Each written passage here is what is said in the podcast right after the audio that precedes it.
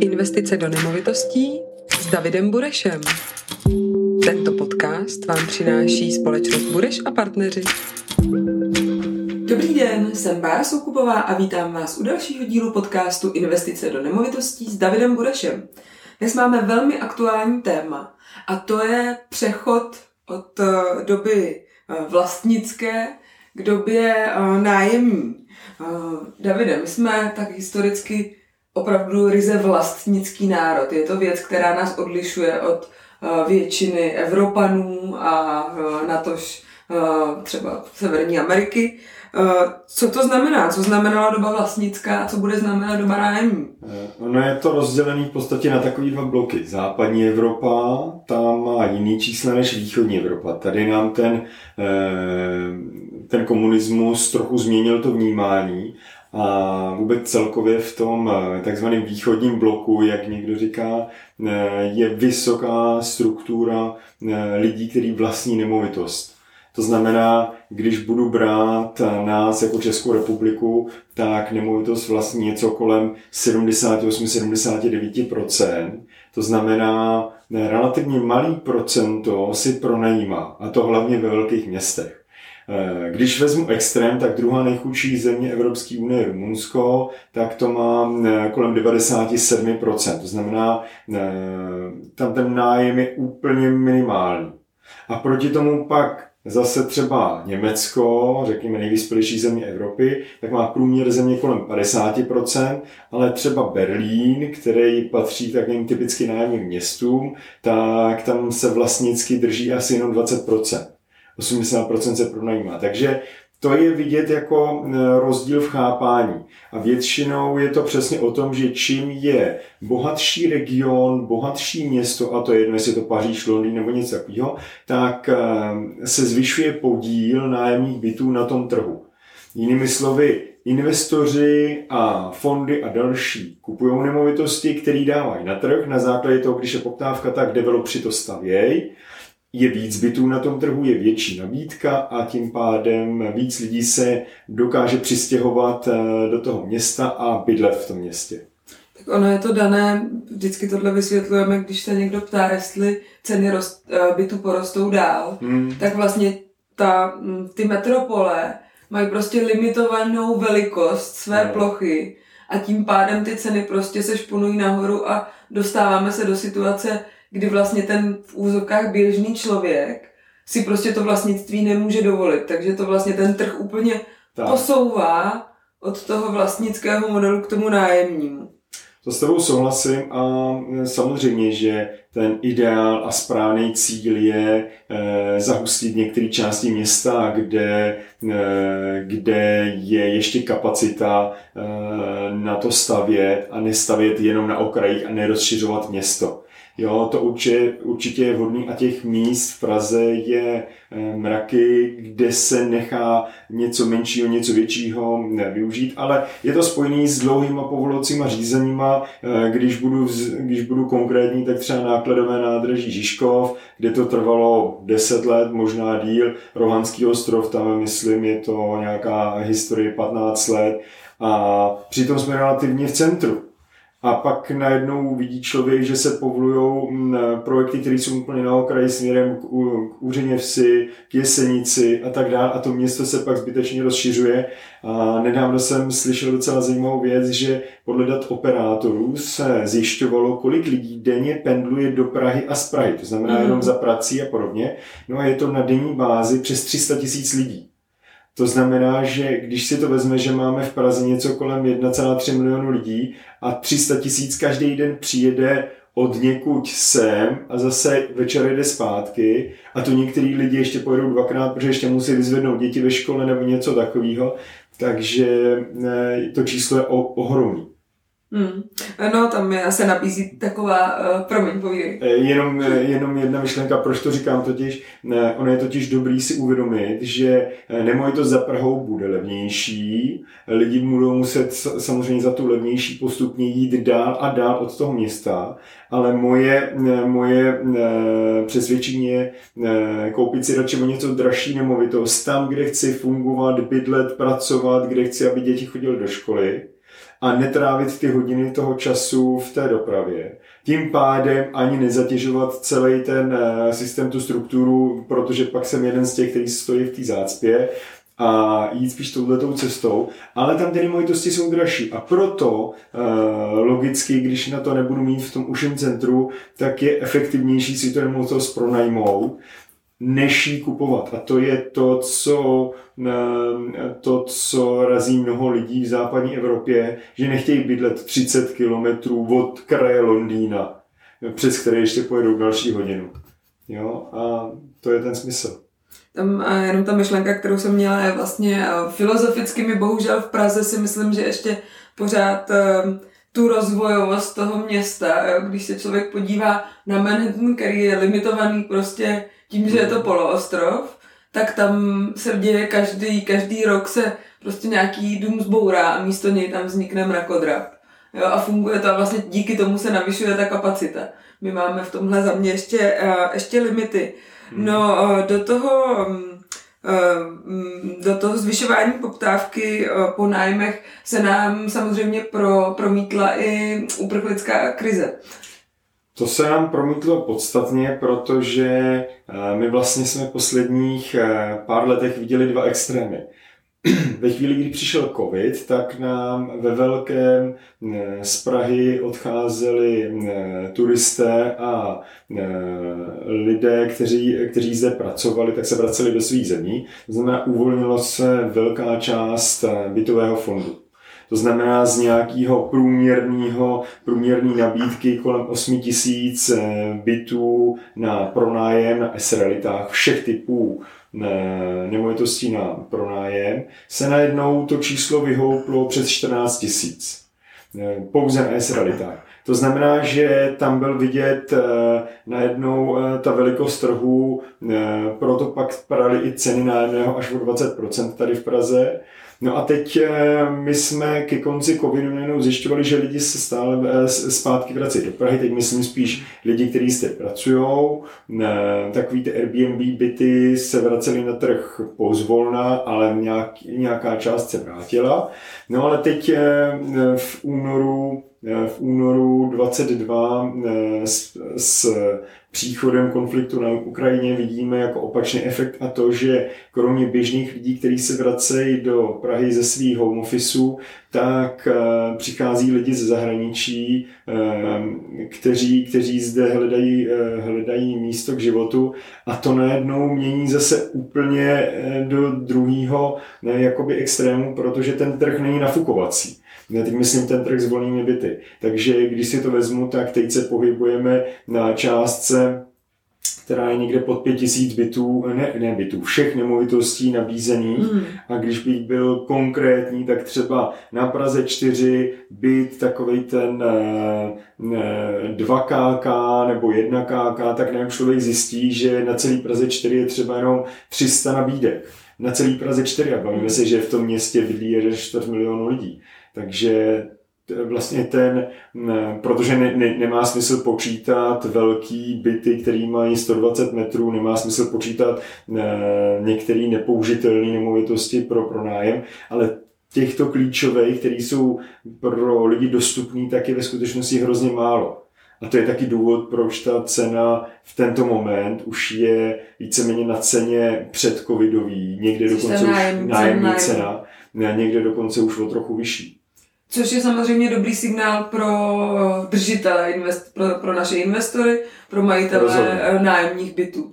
Takže tady se nám ukazuje to, že vlastně když je nějaký pokles, tak je většinou krátkodobý a je potřeba jenom ho v úvozovkách vydržet, vysedět, jak ty ano, říkáš. Ano, ano, ano. U těch nemovitostí to platí, eh, platí dlouhodobě a to, když si vezmu rok 99 nebo pak finanční krizi 2008, eh, vždy se na tom trhu něco uděje a krátkodobě se něco změní. Ehm, dost často je to o tom, že eh, když stoupá cena nemovitostí, tak eh, může v tu chvíli dojít třeba k poklesu nájmu, vys, eh, vys teď během covidu, a nebo přesný opak, když při finanční krizi tak klesaly ceny nemovitostí, protože nikdo nechtěl kupovat, báli se lidi, hlavně na vlastní bydlení, ale proti tomu zase hodně rostlo, rostlo nájemný, protože lidi místo koupy vlastní šli si pronajímat. Takže eh, u těch nemovitostí, když jsem investor, tak buď mi vychází líp jedna, anebo druhá strana. Zatím se nikdy nestalo to, že by šly obě, obě varianty rázně dolů to, co se dělo častěji, bylo, že obě šly nahoru, to znamená, kdy přichází do Prahy víc lidí, kteří současně kupují a současně dost lidí, kteří chtějí ještě dál pronajímat. Um, obě strany tím myslíš, že uh, ten udržitel hodnoty versus vlastně ten příjem z toho, ano, z toho nájmu. Ano, ano, ano. Um, určitě vlastně tu situaci ovlivňuje i to, že souhra těchto okolností, uh, růst cen nemovitostí, mm-hmm. zároveň zvyšování úrokových sazeb, zároveň zvyšování inflace vlastně tvoří velmi silnou atmosféru toho nenakupování pro vlastní bydlení a tu uh, i jako finanční ano. náročnost se výrazně zvýšila, pokud by si někdo chtěl po ano. tu okamžitou finanční náročnost, myslím. Uh to máš pravdu, ono totiž v současné chvíli ten důvod, proč lidi si podstatně víc pronajímají nemovitosti, má dva hlavní důvody. Jeden je ten, co si teď naznačila, to je situace, která tě vlastně tam směřuje a nutí jako člověka, protože přesně eh, hypotéky jsou úrokově dražší, je víc požadavků a kupní ceny jsou vyšší takže ty nemáš často jiný, jinou možnost na výběr, protože to znamená, že z vlastní kapsy musíš třeba vzít 2, 3, 4 miliony a plus si k tomu půjčit hypotéku.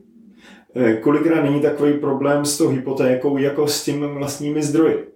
Protože přece jenom kolik lidí má teď zrovna na účtě 2, 3, 4 miliony, aby si mohla koupit vlastní byt. Přitom ještě před chvílí to bylo třeba 500 tisíc, to, co člověk no, potřeboval. Uh, bývávalo to nižší, protože banky půjčovala více procent, než je to dneska a tak dále. Ale ne, druhý úhel pohledu je, že někteří, zejména mladší lidé, nechtějí ani tu nemovitost vlastnit a že v současné době, kdy se šerujou kola, šerujou auta a e, e, lidi si na tenhle ten postupně zvykají, tak tím pádem vidí, že je tam relativně velká volnost, ale hlavně nepotřebují ten 1,5 milion. Protože ty, když si teď tady vybereš byt, který se ti líbí, tak tebe to bude stát co? Nájem na první měsíc, nějakou kauci, nějakou provizi tomu makléři, pokud je to přes makléře, takže třeba vezmeš a použiješ 80 tisíc, ale nepotřebuješ 2 nebo 4 miliony. A ty, pokud máš ve své kapse a sama je investuješ klidně do podílového fondu eh, nebo do nějaký jiný nájemní nemovitosti, to je jedno malý, eh, která může být jinde, než ty chceš bydlet, tak v ten moment pro tebe je to mnohem efektivnější, než když si koupíš vlastní, ty peníze, ty vlastní peníze tam v tom vlastně zamrazíš ale není to investice, protože ty v tu chvíli tam bydlíš sama, takže je to pasivum a není to to aktivum. Proto e, já teď říkám, že přichází doba nájemní, protože k tomu směrují e, ty lidi dva silný faktory. Jeden je, že lidi nechtějí, vlastně ta druhý je, že ani kolikrát nemůžou, když by chtěli. Jo, já se usmívám, protože to je vždycky ten příběh, když se mě někdo ptá, jestli já mám zainvestováno v bytech a já říkám, no, já jsem bohužel si svůj byt koupila ještě než jsem poznala Davida a než jsem měla tuhle znalost a kdybych, kdybych byla bývala věděla, tak bych tehdy koupila dva hmm. nájemní byty o pár kilometrů dále od centra a žila bych v tom svém pronajatém, ale to člověk už zpátky to, to prostě je... nevezme. Uh, Davide, pojďme schrnout. Uh, titulek zněl Přichází doba nájemní, končí doba vlastnická. Co to znamená pro investory? Pro investory tam je v podstatě primárně jeden hlavní, eh, jedna hlavní zpráva. Nemovitostí na tom trhu ubývá, který jsou eh, poměrově k té poptávce, eh, která na trhu je. To znamená, že ceny nemovitostí ano, dál budou pravděpodobně růst. To, jakou rychlostí uvidíme, to bude teď hodně záviset právě na investorech, ale to, co budeme vidět, eh, bude dlouhodobý růst nájmu. Protože není moc cesty zpět v tom, eh, v tom filozofickém pohledu, eh, protože lidí tu chce být více. Ty, když budeš mít dvě děti, které budou se chtít osamostatnit, tak nebudeš mít pravděpodobně jako běžný člověk najednou připraveno několik milionů na to, aby se odstartovali a radši půjdou cestou nájemního, aby mohli někde začít. A těchto těch situací teď bude čím dál víc a víc. Eh, současně je potřeba si eh, vzít situaci, když budu teď hodně konkrétní, jsme tady v červnu 2022, tak včera jsem se bavil s kolegama, eh, co u nás mají na starosti pronájmy a na každých přibližně 10 nemovitostí v tuhle chvíli chodí denně 70 požadavků. Jo, to je teď ohromný číslo. A ten trh, když si to vezmu, tak během třeba posledních dvou let je velikost toho trhu cirka třetinová, 30-40%. To znamená, že je podstatně méně nemovitostí, podstatně víc požadavků a e, v tu chvíli je těžký je všechny, e, všechny e, vyplnit pro blaho těch, kteří ty nájmy chtějí který se chtějí přestěhovat. A lidi běžně teď říkají, který třeba odcházejí z některých z našich bytů, protože chtějí do většího a my nemůžeme větší nabídnout, tak říkají, já nevím, jestli mi na to bude měsíc stačit. Jo, přitom do nedávna to bylo o tom, že se spodívala večer na inzerát a během jednoho, dvou dnů si mohla být na prolíce a za další týden už si bydlela. Jo, teď ta situace je mnohem náročnější, samozřejmě horší nabídky zůstávají, ty lepší jsou velmi rychle pryč nám se daří část těch nemovitostí pronajímat jenom na základě virtuálních prohlídek a ty lidi si to vezmou, zaplatí, podepíšou elektronický smlouvu jenom, aby o to nepřišli, protože když prohlídka bude za dva dny, tak je velký riziko, že někdo předeběhne. Mm. Jo.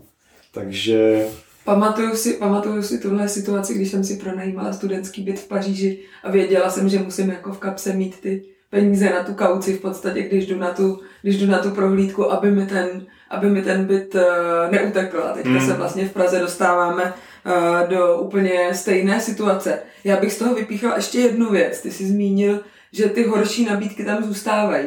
Mm-hmm. To je velmi podstatná součást toho, co my děláme, je vlastně výběr při nákupu ano, ano. kvality té, té, té nemovitosti a zároveň i kvalitní příprava. Protože ono to nemusí být jenom o tom, tak. kde ta nemovitost je, v jakém je patře jak vypadá, a jak vlastně, jak je rozložená, hmm. jakou má metráž. Ale pokud to bude podstatě kvalitní nemovitost, ale ten majitel nebude chtít investovat do toho, aby vypadala skvěle, tak vlastně může zůstávat taky ležet. E, tak přesně ti řeknu, co se stane.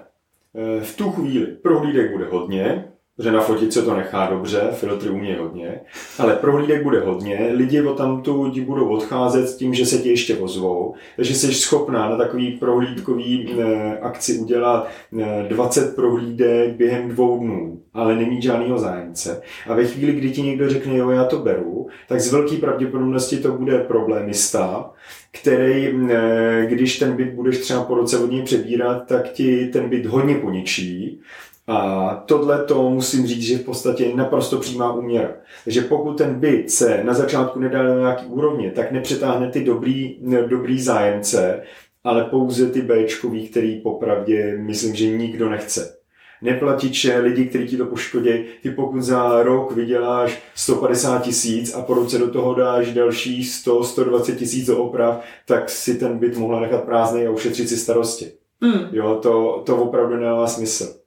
Takže eh, ta příprava a dostat to na nějakou úroveň je hrozně důležitý. A přesto je tady velká většina lidí, kterým to přijde zbytečný. A přijde jim to zbytečný z toho pohledu, že eh, přece je to jednoduché jednou za rok pronajmout eh, byt někde přes bezrealitky CZ a vždycky se to někdo pronajme a argumenty lidí, já to nám radši o něco levněji, hlavně, aby s tím člověkem neměl žádný starosti. To znamená, že ty lidi pak, když nezvyšují nájemný, nechávají to dlouhodobě nízký, udržují si tam ty problémy s ty, tak tím pádem i mají pak méně peněz na ty opravy, nemají ten důkazní materiál. Takže to, co už jsme říkali v jiných videích, je potřeba na začátku si dát tu práci, eh, dostat ten byt na nějakou úroveň a dlouhodobě pak vyžadovat po tom, kdo v tom bydlí, aby tu úroveň udržoval. Chápu, že je tam nějaké opotřebení, ale eh, opotřebení ve většině případů, pokud je to doní do dobrého eh, standardu, tak není tak rychlý, jak si většina lidí myslí. Hodně těch problémů potenciálních způsobeno eh, věcma, který dokáže ten podnájemník nahradit. To znamená vymalovat, udělat, udělat některé opravy po obrázcích a, a tak dále. To všechno se může řešit přes toho, kdo v tom bydlí ale musíš mít na to dobrý důkazní materiály. Proto nám zabere, když přebíráme byt od majitele, třeba dvě, dvě a půl hodiny práce v bytě, kdy si musíme popsat všechno až po poslední štítek na e, pračce, aby nám to někdo nevyměnil, aby nám to někdo nepoškodil. Když někdo něco chce, pak třeba rozbije někdo e, sklokeramickou desku a bude dávat jinou, tak aby jsme si zkontrolovali, že je to stejný, stejná úroveň, aby nám tam nedal nějaký lowen.